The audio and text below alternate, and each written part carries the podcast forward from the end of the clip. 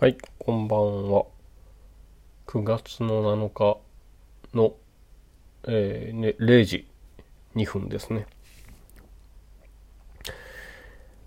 いやちょっと今日も鈴虫的な音聞こえますか？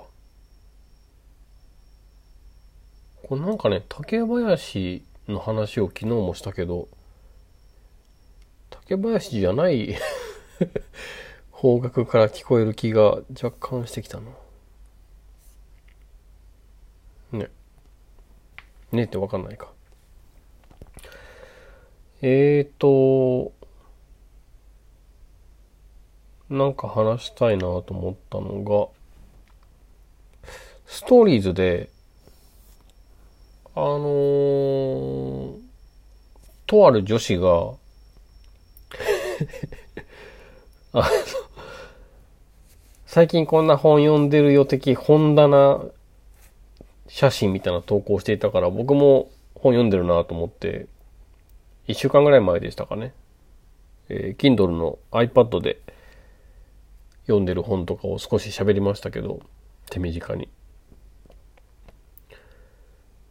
もう一回触れ直しておくとね僕最近ちょっとハマってるは言い過ぎだけど、連続で読んでるのが、知る人ぞ知る、えー、宮下夏さんっていう、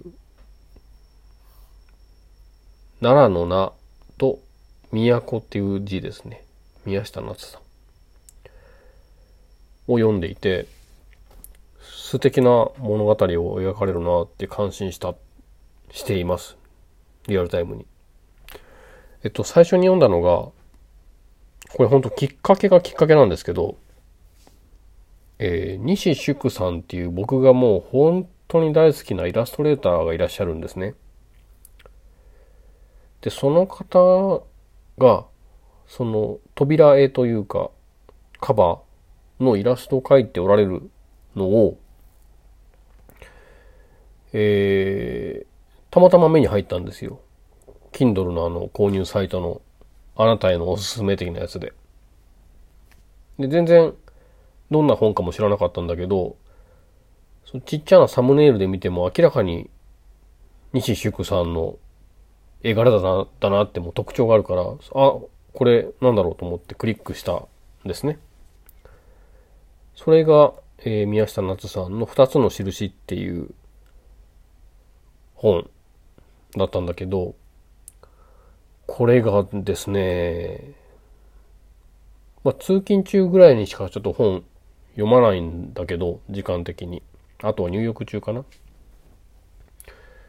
結構サクサク読んでしまって、っていうか続きが気になる感じで。とはいえ、なん、なんだろうな。不思議に印象的な話ですね。これは難しいんだよね。多分ラブストーリー的解釈が当然あるべき、一番軸にあるべきだし、そういう、なんだろうな、そういうのが好きな人が読んでいてもちろん喜ばしいと思うんだけど、僕が引き引きつけられたのはむしろね、些細な描写が積み上がっていくのがすごい心地よかったんだよね。あの、例えば、例えばが全然出てこないんだけど、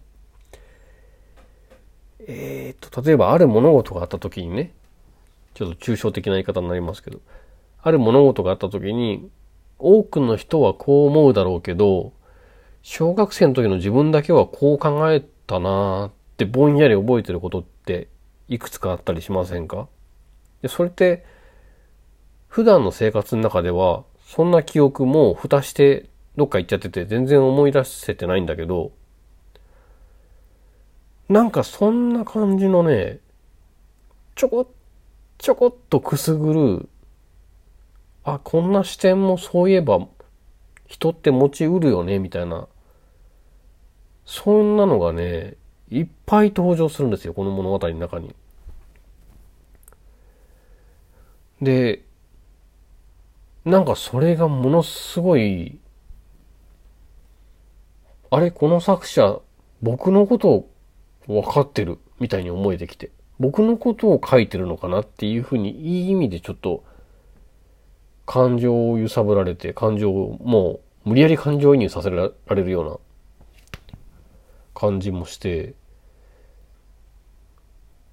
結構グイグイ引き寄せられましたね。だから結構、あ、これ面白いことなんだけど、僕ね、前もたびたび言っていることですが、男性のミュージシャンの CD を買うことが圧倒的に多くて、音楽で言うとね。で、女性のミュージシャンの音楽って僕数えるほどしか買ったことないんですよ、これまで。えー、っと、ところが、このインスタグラムとかで知り合い始めた方々っていうのが僕の音楽史に登場し始めると、急に 女の人のアルバムというか、女性目線のアルバムというのも自然と手に取るようになり、僕、だってその、いわゆるミュージシャンの作品で、その、別に意識して避けてるわけじゃないんだけど、えー、女性のアルバム買ったことを今までどんだけありましたかっていうと、思いつく、今パッと思いつく範囲で言うと、まあ、イエンタウンバンドとか、ね、あれは、小林武さん好きだったから買ったよね。まあ、マイラバも小林武さんで買った。シェリル・クローとか買いましたね。クランボン。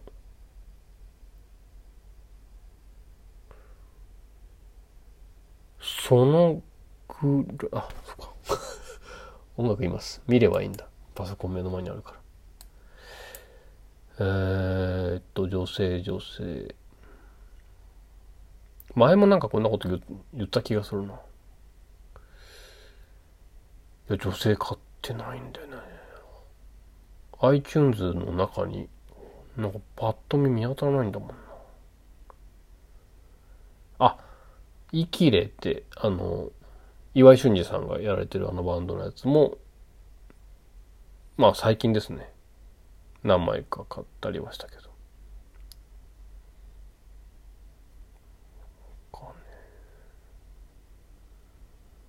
いや、ないんだよ。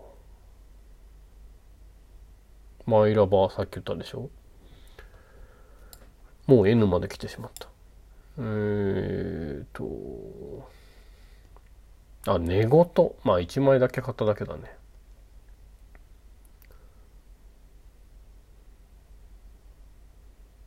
うわあ、ほんとないんだよ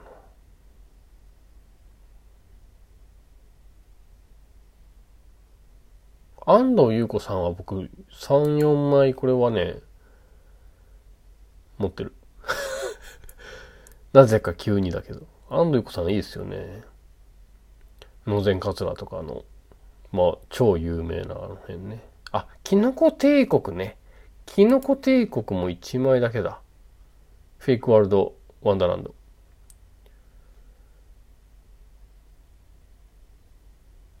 以上ですね。あ、本当に以上？結構寂しいですね。日本語も下まで行ってしまった。そんぐらい、あ、羊文学ね。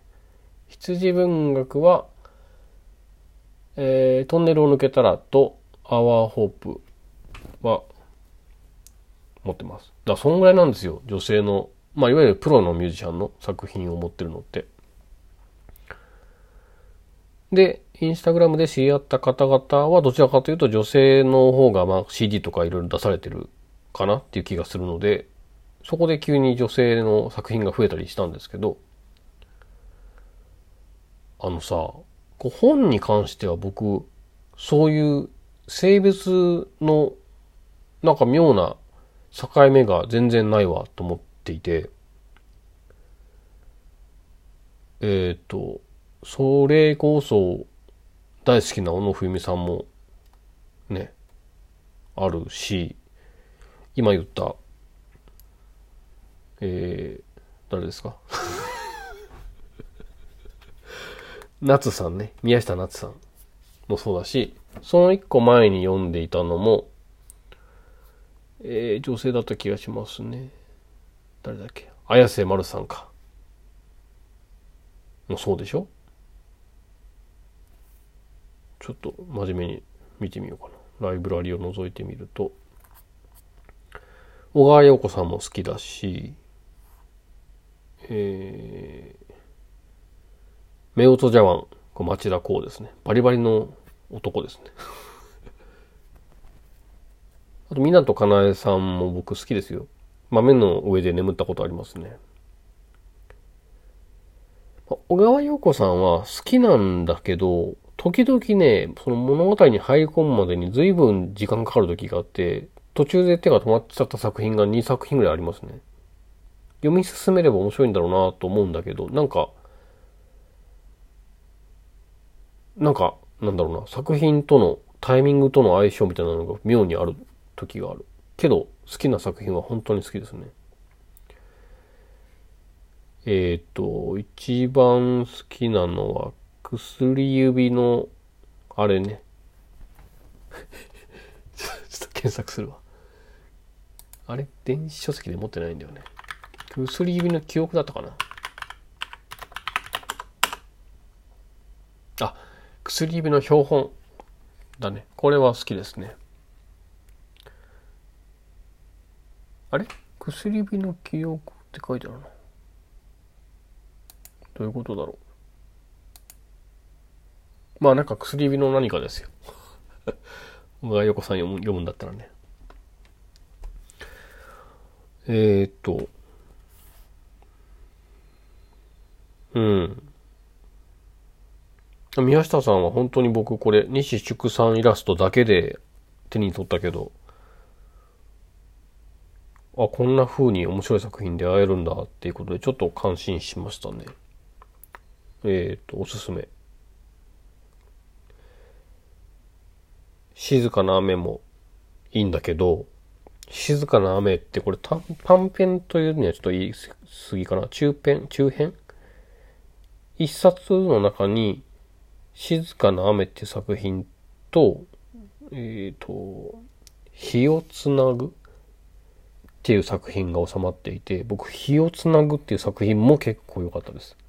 静かな雨は当然、中川隆太郎監督の映画にね、なっているから、もう、いっぱい思いがこもりながら読んだんですけど、火をつなぐっていうね、二つ目の作品も良かったな。読みやすいですよ、とても。うん。で、えー、ここのとこ読んでるのが、窓の向こうのガーシュウィンっていう作品なんですけど、これも、なんか面白いんですよ。感心するなと思って。よく、まあ、いわばあるあるなんだよね。あ、その感情あるあるっていうふうに本当にくすぐられることの快感みたいなことがそっかしこに散りばめられていてやられますね。10ページに1回ぐらいあそんな表現持ってきた今っていう風にちょっと心を奪われるところがあって。で結構ハッピーなだけの物語じゃないなっていう感じがこの作品は結構中盤で今色濃く感じられていて。そういう意味でもちょっとこの先どうなっていくんだろうこの世界っていう面白がり方で割と没入して読めますね。はい、最初にその言った2つの印っていうのがまずおすすめかな。あのうーんまあ読んで文句言う人はいないと思うな。変な言い方だけど。とにかく最後の週まで、え、最後の章まで読んだ時に、すげえなんか温まると思いますね。二つの印。これは西祝さんのカバーのイラストも本当に素敵だし手元にあるといいんじゃないかなと思いますねはいちょっとそれを忘れないうちに喋りたくて収録しました おやすみなさい